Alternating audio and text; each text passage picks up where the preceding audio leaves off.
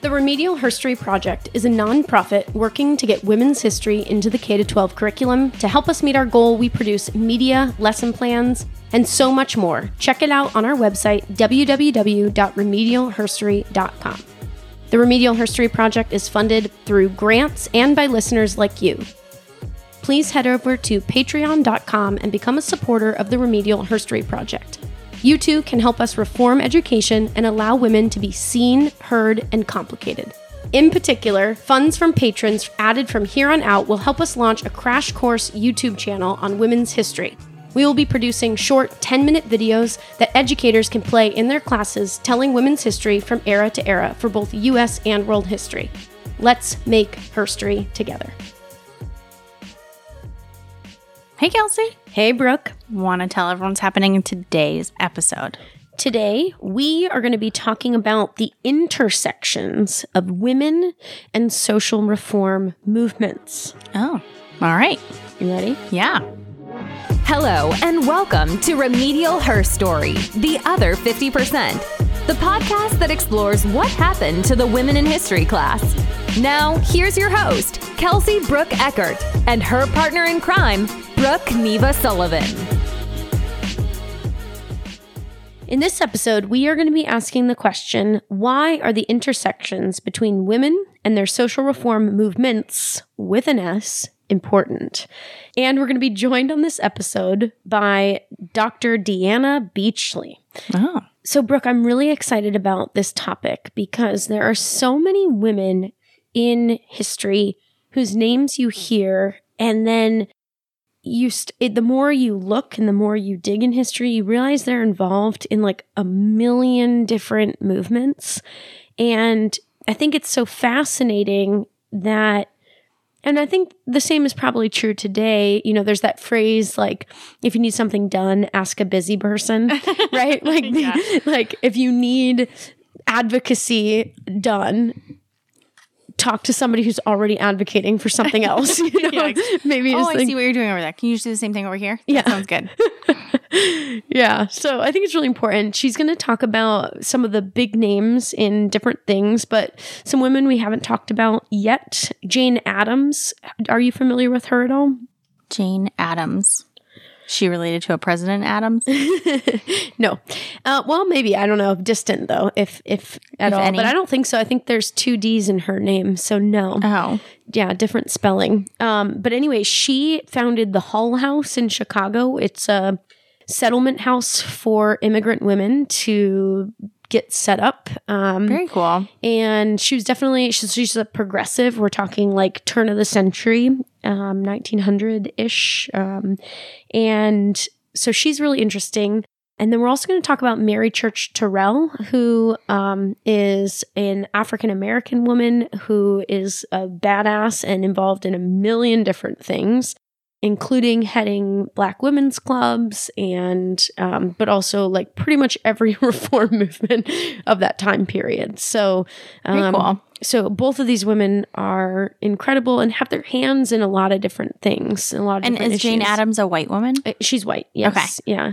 So I'm really excited, and and th- those two, among others, um, Dr. Beachley is going to talk about with us today. But what's uh, you know, it's sort of that like intersection of these women and the and the work of social reform, Right. Right, which is you know, social reform's big, and it includes a lot of different things, and some of them, like these two women, are involved in a lot of it.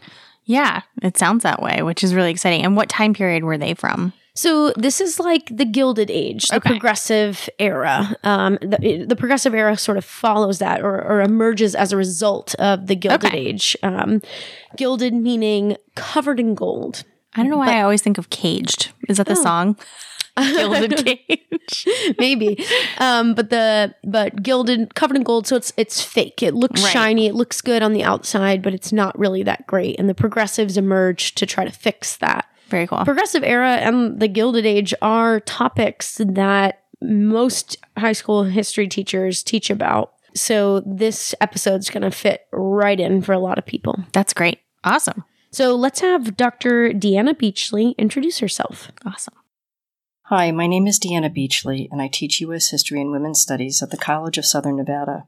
I am currently working on a biography of the Nevada suffragist and peace advocate Ann Martin. I became interested in this topic when I first started teaching an American women's history class and started thinking about the ways in which women connected through reforms. I will be talking about the interconnections between American women in the suffrage movement and other reforms in the late 19th and early 20th centuries. At the same time, I will provide some discussion of the activities of different organizations and discuss the role that race played in these groups as well. The late 19th and early 20th centuries saw tremendous reform efforts for women and by women. Many organizations formed that focused on suffrage, labor, racial justice, as well as social reforms that led to the settlement houses, consumer reform, and municipal change. This work involved a number of women who graduated from college and wanted to do meaningful work to improve the lot of children and women in the United States. Work in one area often led to work and involvement in another. And as we'll see, some activist names keep coming up again and again, like Jane Addams and Mary Church Terrell. Some of this work largely involved upper and middle class women, while others tried to cross lines of class and race with varying degrees of success. This cross pollination offers a great way to study the Gilded Age and Progressive Era, where too often only one or two women or women led reforms are discussed in the average textbook. I will focus my attention on a few such organizations and interconnections in this talk. For some activists, suffrage was a springboard for their involvement in other reforms. For others, activism in other areas led them to the suffrage cause. But not all suffragists got involved in other reforms.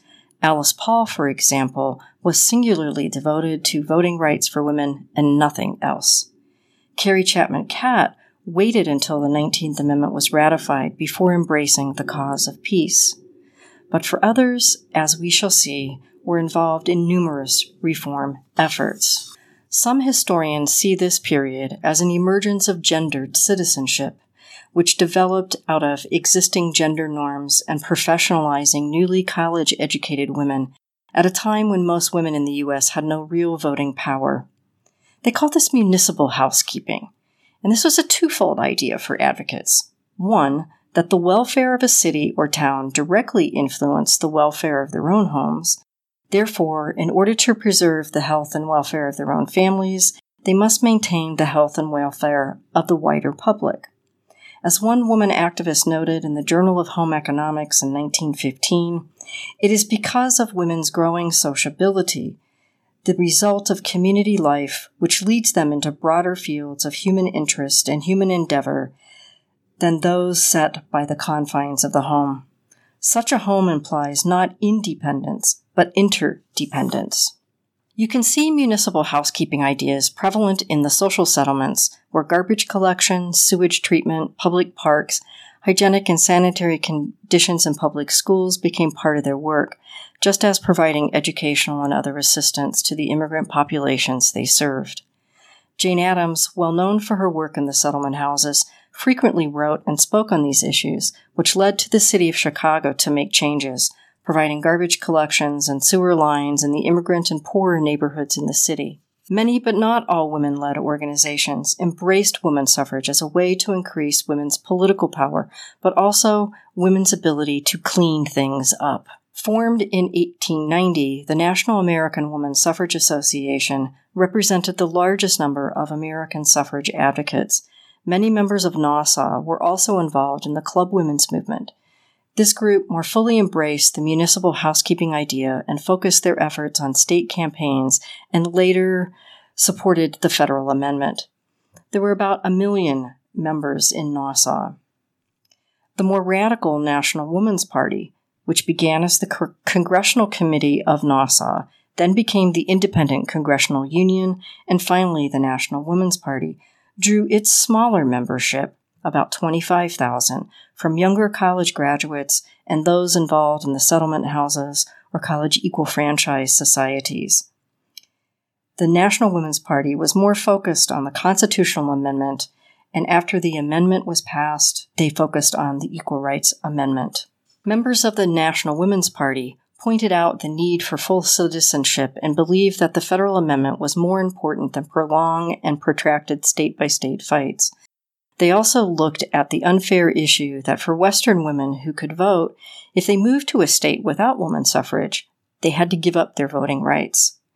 Justice and fairness was part of their regular language in their speeches and publications. College seemed to be a place where women first came into contact with like minded women and forged their first alliances, such as the College Equal Suffrage League. These college leagues, established around the country starting in 1900, sponsored meetings and introduced women's suffrage to students. They held debates to encourage discussion and distributed suffrage literature as well. The local chapters often got involved in state suffrage referendums as well. They became affiliated with NAWSA in 1908, but some members left to support the National Women's Party as they believed NAWSA's ideas and approach was outdated and wouldn't work for a modern audience.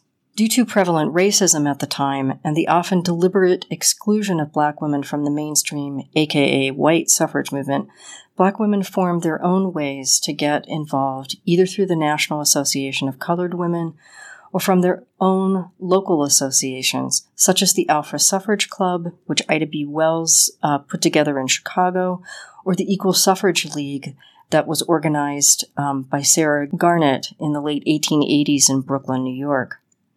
Black women believed that the vote would protect them as workers, allow them to improve education for their children and themselves, and challenge black men's disenfranchisement.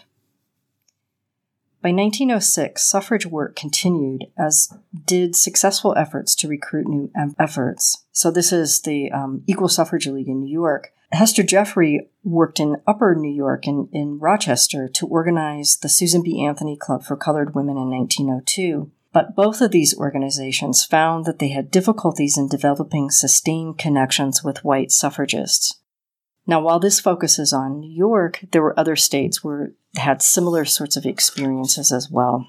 The late 19th century saw the emergence of the settlement houses, starting with Jane Addams and Ellen Gates Starr in Hull House in 1889. Addams was inspired by the work in the social settlements she visited while traveling in London. The London settlements responded to problems created by urbanization, industrialization, and immigrations all issues America faced as well. By 1900, the U.S. had over 100 settlement houses, providing essential services to immigrants in the areas they were located. Many of the young women who lived and worked in the settlement houses also became active in the suffrage movement. Because the mainstream settlement house movement focused more exclusively on helping the immigrant population, black activists created a parallel movement to help African Americans who recently migrated from the South to northern cities. Very few mainstream settlement houses reached out to African Americans, or they ended up establishing separate black branches. But the need was so great that African Americans established their own settlement houses, often re- receiving the same kinds of services as in the mainstream settlement houses. The black women who formed these settlement houses often relied on white donors and reformers and developed non confrontational strategies to provide essential services while not antagonizing the funds. The leadership often stemmed directly from membership in the National Association of Colored Women. So let's talk a little bit about these women's clubs. The General Federation of Women's Clubs and the National Association of Colored Women represented hundreds of thousands of middle and upper class women concerned with community improvement and that's at the local, state, and national level. By 1910, the General Federation of Women's Clubs had over 1 million members in affiliated clubs in the local and state levels. They ended up supporting women's suffrage in 1914. Again, due to prevalent racism at the time, black women formed their own association in 1896 with the creation of the National Association of Colored Women headed for some years by Mary Church Terrell. This organization represented about 50,000 members and, like the General Federation, had affiliated clubs in local and state levels. The National Association supported woman suffrage earlier than their white counterparts in 1912. They also protested racial violence and organized food drives, created settlement houses for black women and children, and started suffrage clubs and created and submitted petitions and volunteered in local and state campaigns. Their motto, Lifting as We Climb, espoused personal comportment as a weapon against those who believed black women lacked virtue, that somehow they lacked morals and characters, something their white counterparts did not have to worry about. As black activist Fannie Barrier Williams put it, I believe that colored women are just as strong and just as weak as any other women with like education, training, and environment. Another avenue that brought women into suffrage was through labor, through organizations, especially such as the Women's Trade Union League. The Trade Union League is an interesting study of feminism and class consciousness that emerged in 1903. The WTUL was a coalition of female trade unionists, settlement house residents, and social reformers. Membership in the Trade Union League consisted of women workers and their allies, mostly middle and upper class women who were sympathetic to the general principles of the labor movement, particularly the special problems of the female worker. The constitution of this organization mandated that allies not dominate the group and avoid imposing, imposing middle class values on those they assisted. This was frequently a, a criticism of women's organizations is that, you know, these middle class women were imposing their values on people they were trying to assist. The League's goals were to improve the situation of female workers through organizing them into labor unions, lobbying for labor legislation to control hours and work conditions, and educating the female worker, labor union men, and others of the special problems of women workers and the value of organization and legislation to help them. The League based their actions on two seemingly contradictory premises. One, that women should have the same political, legal, educational, and economic rights as men. Two, that due to women's reproductive and maternal roles, women were fundamentally, physically, psychologically, and intellectually different from men. Suffrage leaders began to reach out in small ways to working class women because they recognized that working class men had the vote and it made sense to have them as friends and not enemies of the suffrage cause. Women workers were drawn into the suffrage movement since they thought that the vote would help them improve their working conditions. Margaret Dreier Robins, who was the wealthy president of the Women's Trade Union League, was active in the suffrage movement and she acted as a liaison between the women's movement and the working class. The Trade Union League added a, woman, a suffrage department in 1908. While they had some success in this area, they had less luck in convincing male unionists that working women were not a threat to them. The AFL did not adapt its tactics, meetings to accommodate them as organizers, and the level of tension between the AFL, the American Federation of Labor, and the Women's Trade Union League led the League to shift its focus to a legislative agenda supporting legislation for workplace safety and sanitation, limitation on the hours that women worked, advocating for an eight hour day, as well as a prohibition against night work for women. And that all happened under Robins' leadership. We also find that um, the Women's Trade Union League also was actively engaged in supporting strikes that garment workers did in 1909. That uprising of the 20,000 saw members of the Women's Trade Union League on the picket lines right alongside the young garment workers. After the Triangle Shirtwaist Fire in, the Mar- in March of 1911, the Women's Trade Union League took part in a four year investigation that ultimately helped establish new industrial safety regulations led by Lillian Wald. Like the Women's Trade Union League, the National Consumers League, led by Florence Kelley, who was a suffrage activist, the Consumers League also tried to reach out across class lines, but did not work with labor unions in consumer campaigns to improve wages and working conditions. Florence Kelley um, endorsed women's suffrage, particularly in how it would help working women. In addition to consumer campaigns against fraudulent marketing of food, they advocated for better wages and working conditions for food workers. But like the Women's Trade Union League, they also ended up moving towards a more legislative agenda, which also included suffrage. But what about civil rights? We see that during the early 20th century, the National Association for the Advancement of Colored People, the NAACP, was formed in 1909 as an association of concerned citizens to fight and correct injustices for African Americans. They fought for guaranteed citizenship rights, equal protection under the law, and voting rights as ways to obtain these rights. Social workers, women in the settlement houses, and women's clubs played an integral part in the development of the NAACP, but their contributions are usually not known. A mob lynching and race riot near Springfield, Illinois in 1908 provided the impetus for action. Mary White Ovington, settlement house worker in New York, wrote to a reporter who had written um, about this lynching and called for citizens to come to the aid of the African Americans. 60 people signed the call issued by journalist and activist Oswald Garrison Villard in 1909, including two black women and 17 white women who signed this call. The two black women were Mary Church Terrell and Ida B. Wells. Of the white women who signed, that included Jane Addams. The call led to a conference at the Henry Street Settlement House in New York City, where 300 people attended, including those who signed the call. The end result was the formation of the National Negro Committee, renamed the NAACP in 1910. Settlement house workers, social workers, remained heavily involved with the NAACP. They served on the national board and provided financial and political support. It is in this organization we can see the strongest interconnections. The women who signed the call shared organizational membership, social issue involvement, as well as personal relationships and shared networks.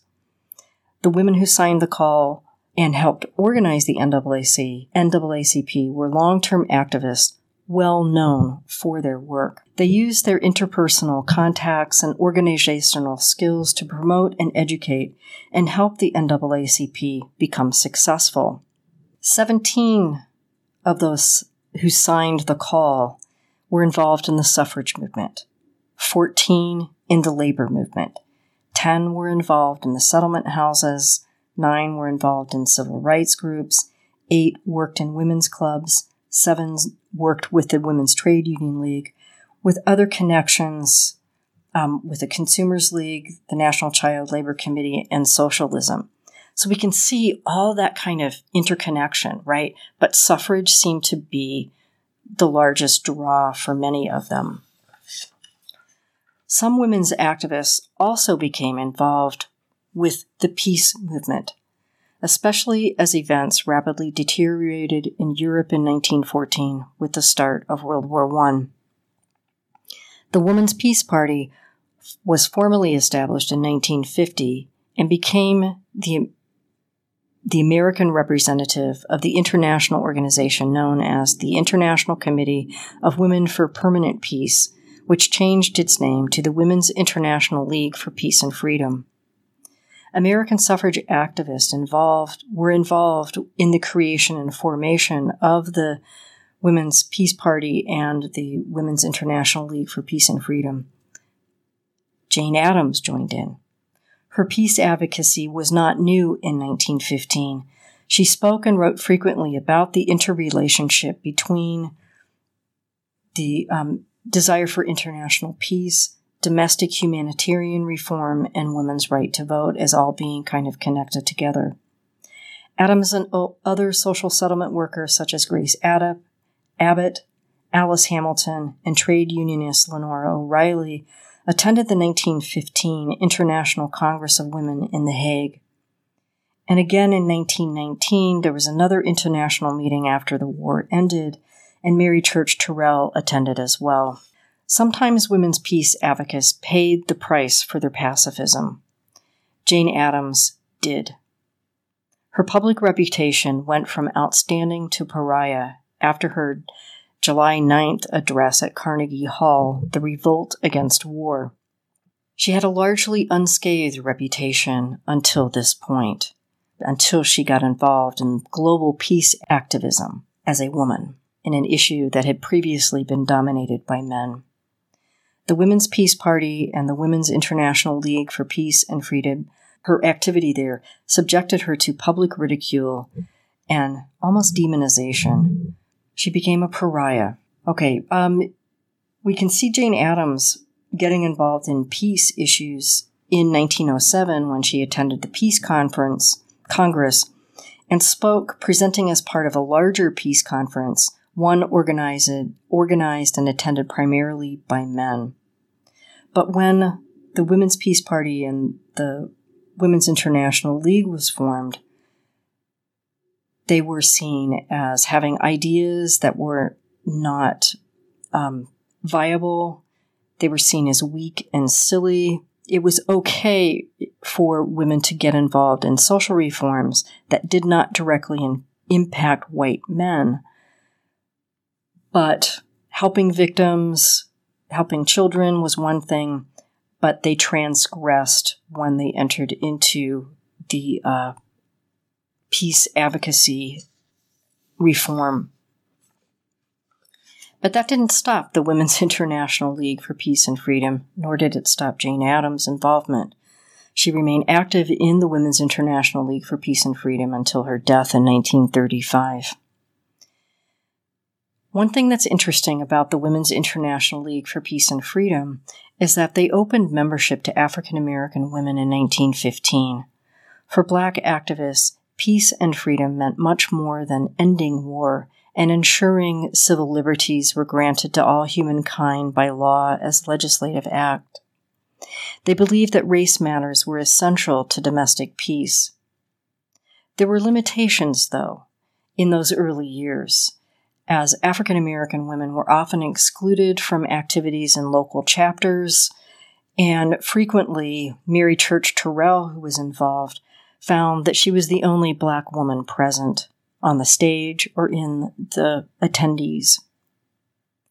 This would change in the 1930s when the organization shifted membership, recruitment, and goals and began to make racial issues more central to their agenda, such as anti lynching. So, hopefully, what, what we can understand from what I've just shared is that the 19th, late 19th and early 20th centuries offered American women ample opportunities for activism and personal growth. And as we have seen, um, activism in one area often led to activism in other areas as well.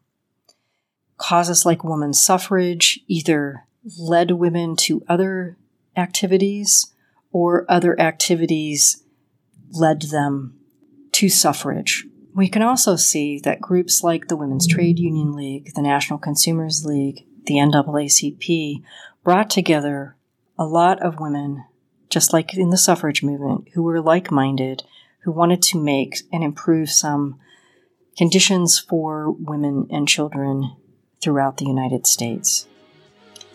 Thank you. This podcast is sponsored by our patrons. Patrons get access to behind the scenes, regular RHP gear, bonus episodes, insights into our research, lesson plans before everybody else, and more. Brooke, read off these awesome people. Thank you to Jeff, Barbara, Christian, Kent, Jamie, Jenna, Nancy, Megan, Leah, Mark, Nicole, Anne, Sarah, Alicia, and Katya. Woohoo! Do you know what is so awesome about this particular group of people? No, what? Very few of them are actually educators. These are badass people who care so much about equitable and inclusive education that they are willing to put their money where their mouth is. Nice. Yeah. That's awesome. Yeah, so cool. You too can become a patron of the Remedial Herstory Project by heading over to www.patreon.com and becoming a sponsor of the Remedial Herstory Project for just $5 a That's it? month. That's it. That's one latte. I mean, it's it's one of something, but it's cheap and you get all that stuff. All that stuff. You too can give up one latte for thousands of children and women. You could also buy condoms for more than that. You could produce. You could produce. You could reduce reproduction for less than that.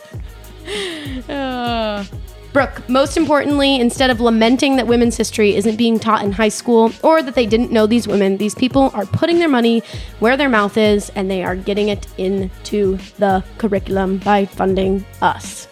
It's awesome. And they believe women's stories are important. Yes. Thank you. Duh. Thanks, patrons. We love you. We do love you. Dr. Beachley, thank you so much for your time and your energy. This is like such an important topic, and I learned so much listening to you. So thank you for being here and for joining us.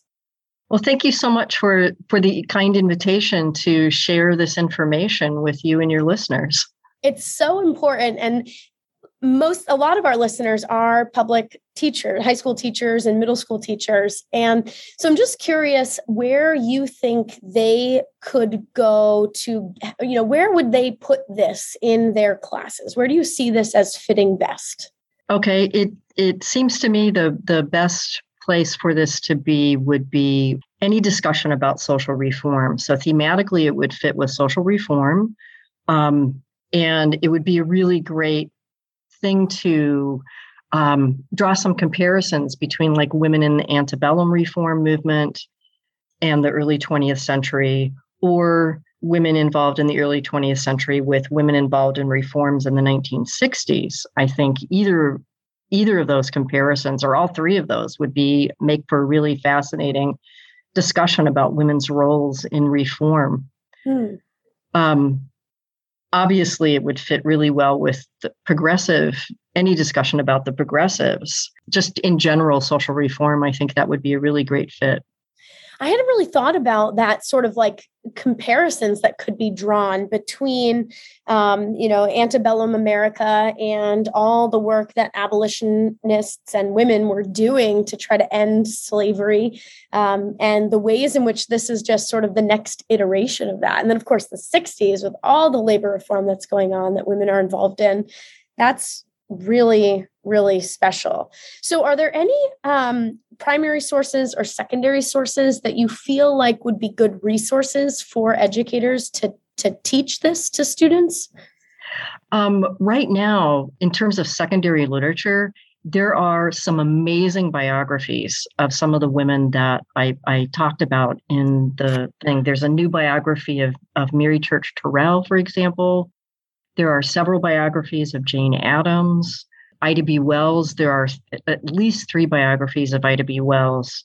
So there's that kind of thing that that could be u- useful, right, for just general looking at an individual and the arc of their reform careers, because both Mary Church Terrell and Jane Addams were lifelong reformers. The in terms of of primary sources, there are so many accessible and available speeches and articles that um, many of the women reformers in the early late 19th early 20th century did that are so um, that are readily found. Um, when i was putting together a, a, a new class for example i was trying to find a number of speeches and things like that and i was so amazed by how many sources I was able to find. Um, there are speeches by Mary Church Terrell that you can find. Um, Jane Addams' writings are readily accessible beyond sort of her her books that she published, like the the 20 years at Hull House, for example. And sometimes you can find it through the organization itself, like the the National Consumers League or um, if you're looking at suffrage, there's a wide array of suffrage documents that are available now as well, thanks in part to awesome digitization of, of resources and the fact that last year was the 100 the centennial right. right? And so suddenly this huge array of materials became available. Mm-hmm. and that's really awesome the Library of Congress is a great resource. Um, the National Archives is also a really good resource as well. And often they have like a document with a lesson plan attached to it. And uh, so you can find some resources that way as well. I think what's so special about what you've shared with everybody is you've given them names beyond some of the big names that might help them find other people that were involved in this work so that you don't have some of the heroification or the oversimplification of women's history, right? It's not just Jane Addams who's doing this work, but it's lots of women, and um, and so now they have they have names for those women, and and then can find those primary sources um, through the sites that you've mentioned, and even just googling, you know, Jane, you know, other people, Mary Church Terrell, primary sources, right? Yeah, and that's that's the beauty of you know having the internet and a lot of these sources more widely accessible now is that you can do that pretty easily and find such great things like for example the quote that i gave at the beginning of the talk on um, near the beginning about municipal housekeeping if you google municipal housekeeping that article will come up where i drew the quote from and it was um, by a woman and i can find her name here um, that she worked in Cleveland. Yeah, Mildred Chadsey is her name. C H A D S E Y, Municipal. Housekeeping. And she was the Cleveland's first housing commissioner and founded the Cleveland Bureau of Sanitation. Hmm. And it's like, oh, I'd really like to find out more about her and her work. And um, anyway, yeah, I, I was I was fine. I was discovering new names and things as I was going to, pre- prepping for the talk. So, oh, that's amazing. Well, thank you so much for your time and for your energy and all of this.